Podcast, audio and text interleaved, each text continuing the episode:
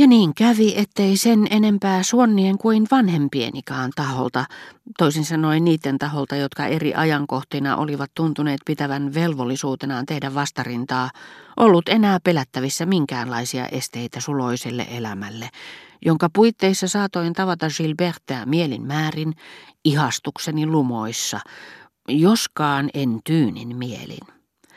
Rakkaus ei voi tuntea mielentyyneyttä, sillä se, mikä on jo saavutettu, on vain uusien toiveitten uusi lähtökohta.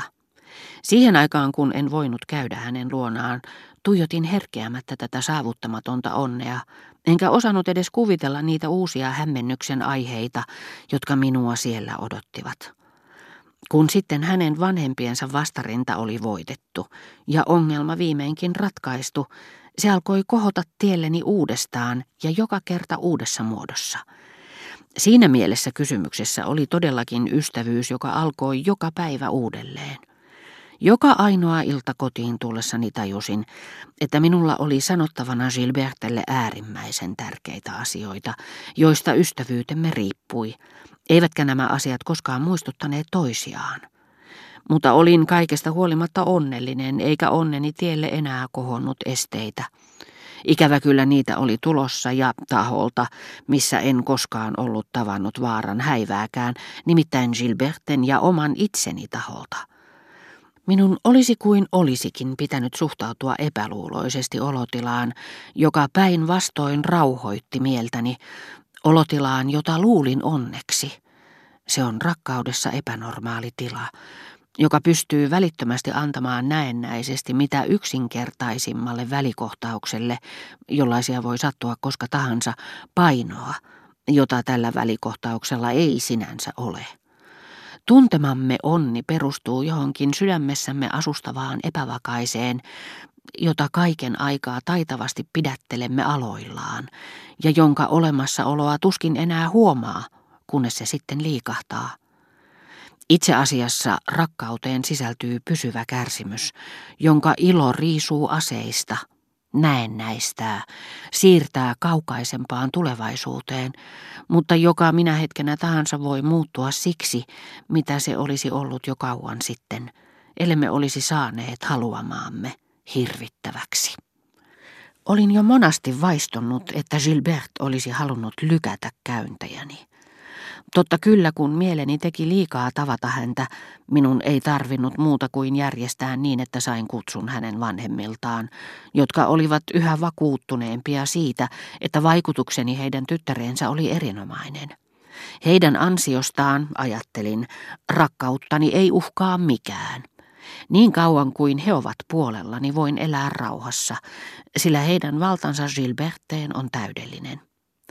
Ikävä kyllä tietyt kärsimättömyyden merkit, joita viimeksi mainittu tahtomattaan osoitti, kun hänen isänsä tavallaan hänestä huolimatta kehotti minua tulemaan, saivat minut miettimään, eikö se, mitä olin pitänyt onneni takeena, ollutkin päinvastoin se salainen syy, jonka vuoksi se ei voisikaan kestää. Käydessäni viimeistä kertaa Gilbertteä tapaamassa, ulkona satoi. Hänet oli kutsuttu tanssitunnille perheeseen, jota hän ei tuntenut tarpeeksi hyvin voidakseen ottaa minut mukaansa. Olin ilman kosteuden vuoksi nauttinut tavallista enemmän kofeiinia. Saattaa olla, että se johtui huonosta säästä. Tai sitten hän ei suhtautunut aivan varauksetta perheeseen, joka oli tilaisuuden järjestänyt. Oli miten oli. Juuri kun tytär oli lähtemäisillään, rouva Swan kutsui häntä erittäin tiukasti. Gilbert, ja viittasi minuun osoittaakseen, että olin tullut häntä tapaamaan ja että hänen oli pidettävä minulle seuraa.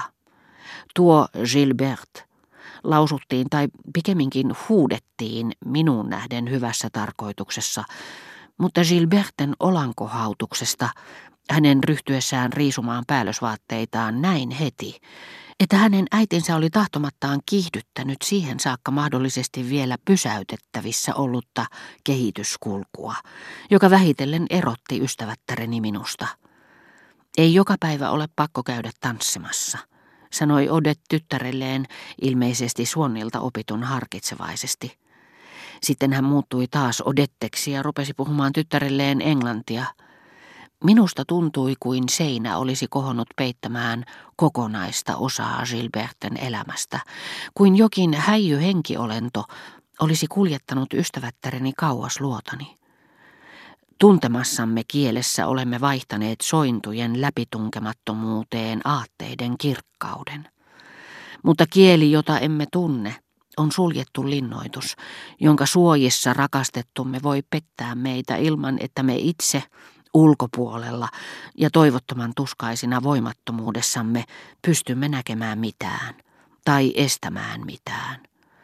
Siksi tämä englanninkielinen keskustelu, jolle olisin vain hymyillyt kuukautta aikaisemmin, jonka keskelle sirotellut ranskalaiset erisnimet olivat omiaan lisäämään levottomuuttani ja ohjaamaan sitä tiettyyn suuntaan, ja jota kaksi liikkumatonta henkilöä kävi vain parin askeleen päässä, oli yhtä julma, jätti minut yhtä hyljetyksi ja yksin kuin naisen ryöstö.